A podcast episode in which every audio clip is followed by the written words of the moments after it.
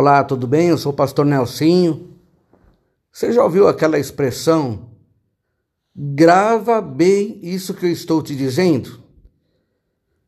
Essa expressão é porque a gente quer que a pessoa não esqueça aquilo que, que a gente está falando, porque geralmente é alguma advertência de alguma coisa que vai acontecer.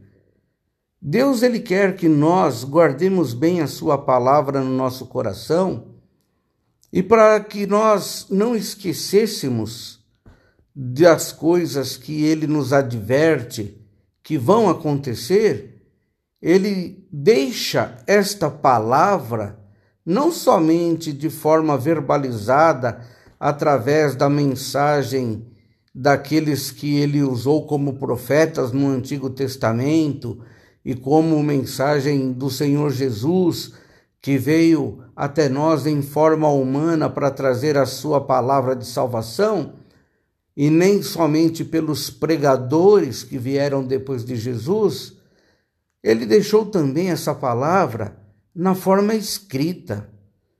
Então, as Escrituras não são de particular interpretação, mas homens santos de Deus escreveram, inspirados pelo Espírito Santo, a mensagem que fora verbalizada por aqueles que, tomados pelo Espírito Santo, falaram sobre os acontecimentos que estavam ocorrendo, que ocorreriam dali um tempo e que ocorrerão no final dos tempos.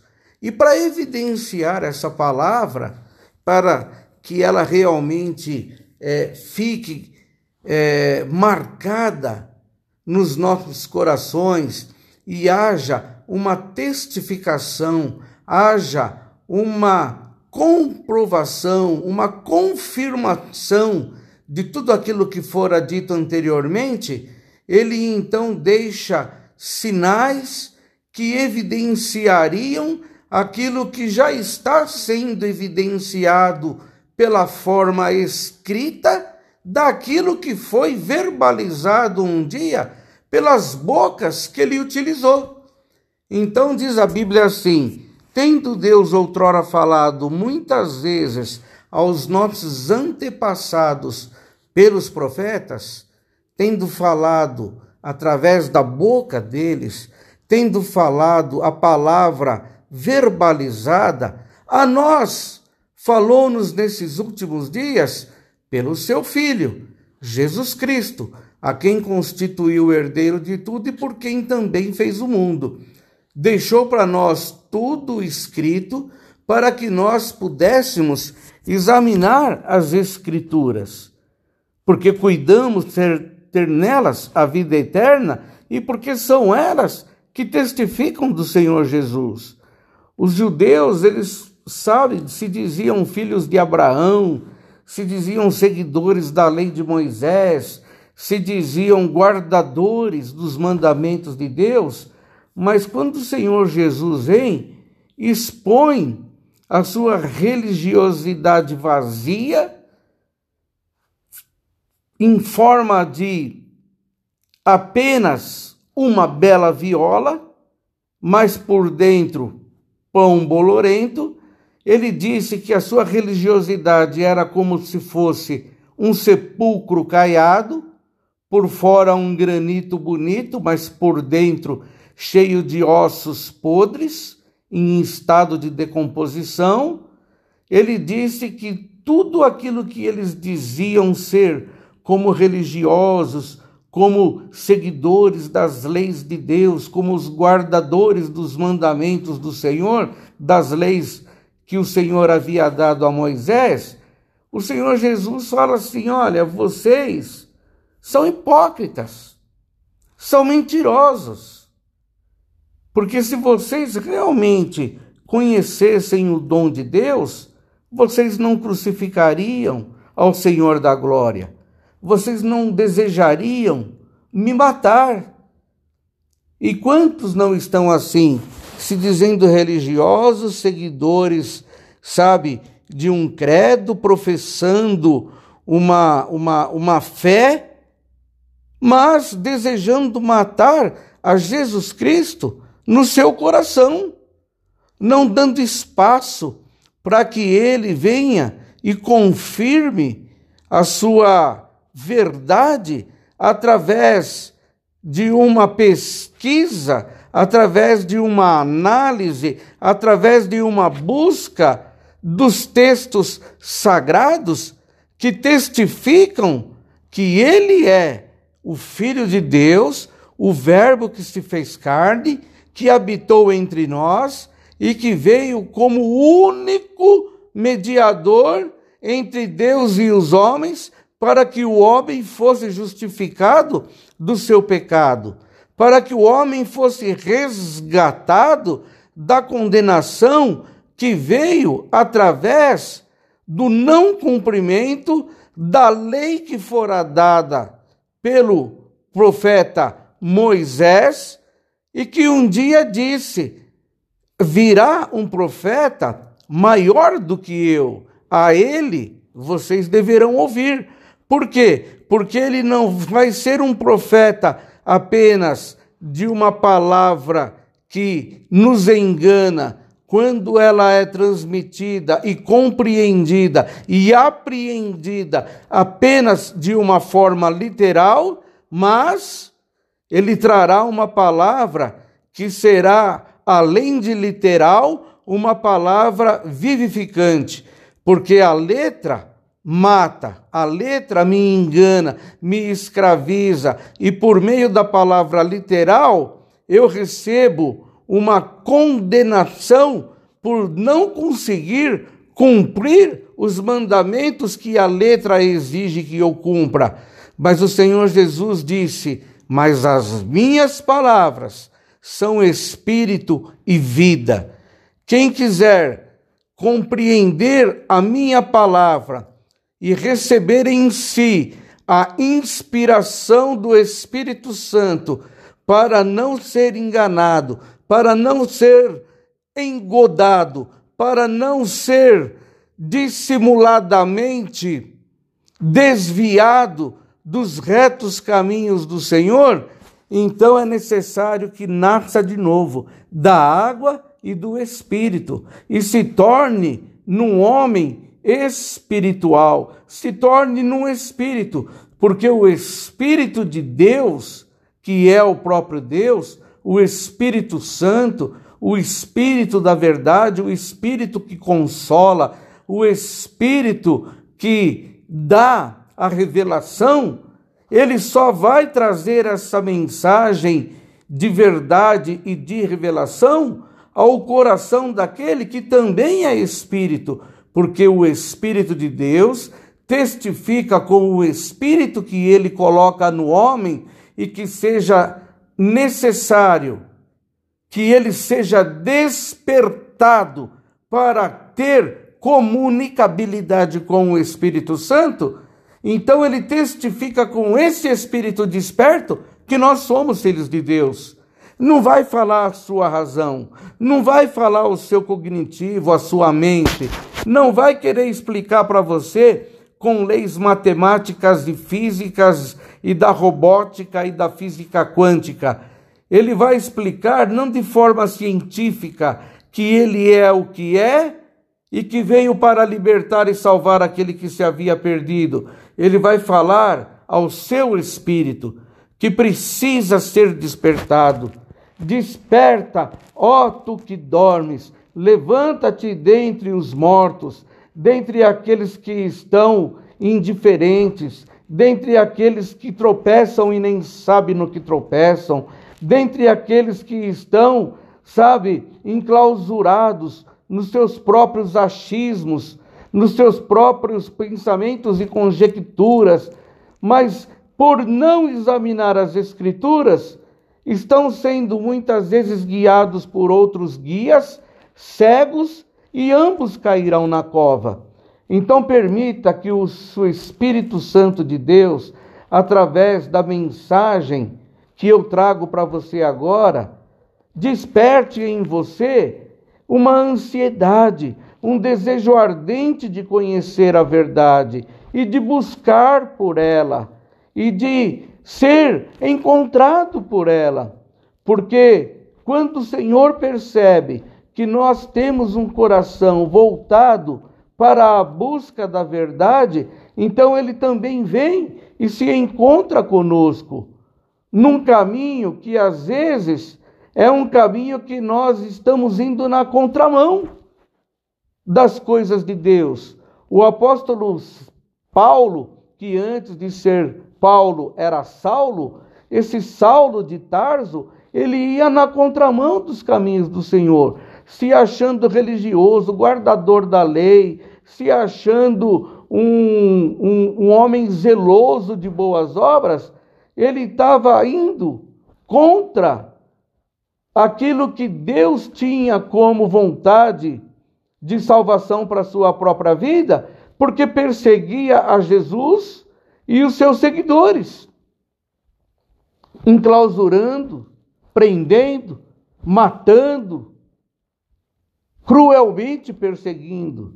E muitas vezes as pessoas estão assim, perseguindo um crente, um cristão, tendo raiva de alguém que anuncia a palavra de Deus, tendo ódio de alguém que quer viver piamente nos caminhos do Senhor, porque ele não entendeu ainda que o que esse povo que segue a Jesus Cristo e que é chamado de cristão deseja fazer é apenas e tão somente anunciar o verdadeiro caminho que conduz o homem de volta para casa, que o tira desse estado de condenação, que o tira desse estado de prostração, de indiferença, de desprezo, de torpor espiritual, para querer trazê-lo para a luz da palavra de Deus que vai iluminar sua mente, que vai iluminar o seu entendimento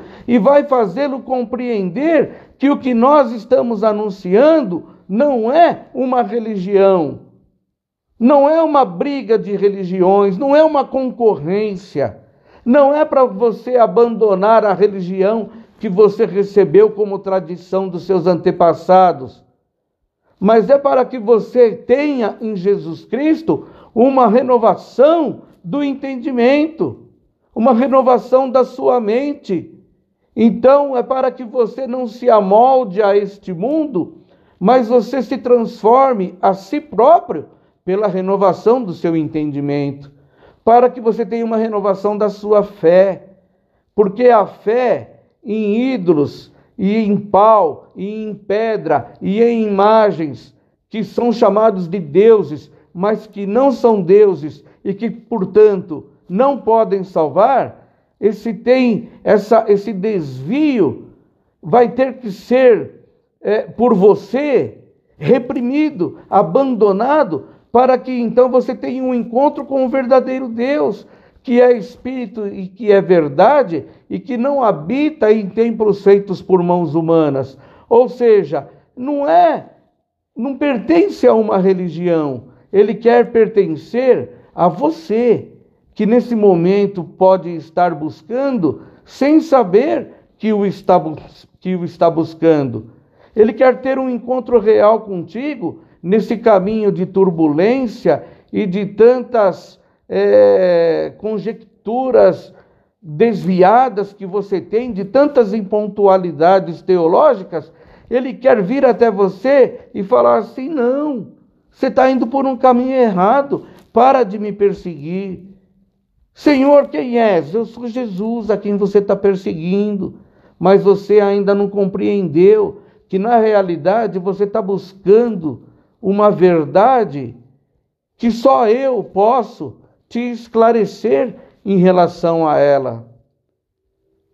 Sabe, que você se prostre, que você se humilhe, que você realmente Busque ao Senhor enquanto ele pode ser achado, invoque-o enquanto ele está perto, para que você tenha paz no seu coração, para que você pare de sofrer, para que você pare de ficar nessa expectativa horrível de vazio na alma e uma expectativa horrível de juízo, se você não se dobra diante desse Espírito Santo que vem através de uma simples mensagem como essa dizer para você que o Senhor Jesus Cristo é o único caminho, a única verdade, a única maneira de você obter a vida eterna.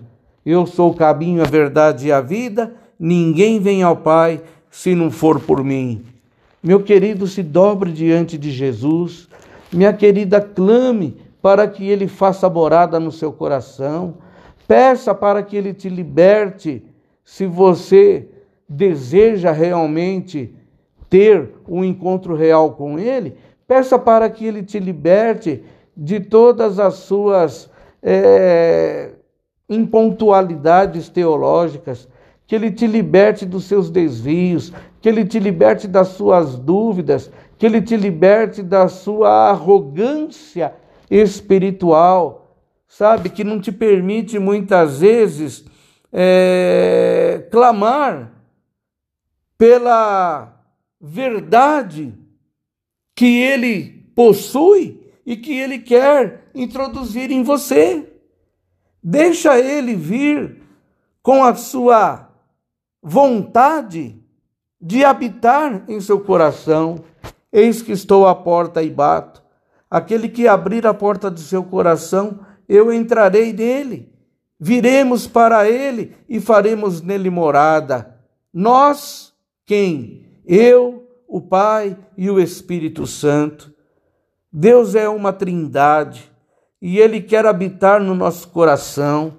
Ele deseja que nós sejamos esclarecidos, e que nós sejamos despertados para esse fim que está próximo, que pode vir a qualquer momento, o fim do mundo, ou que pode demorar mais mil anos, mas nos despertar para uma realidade que é a morte.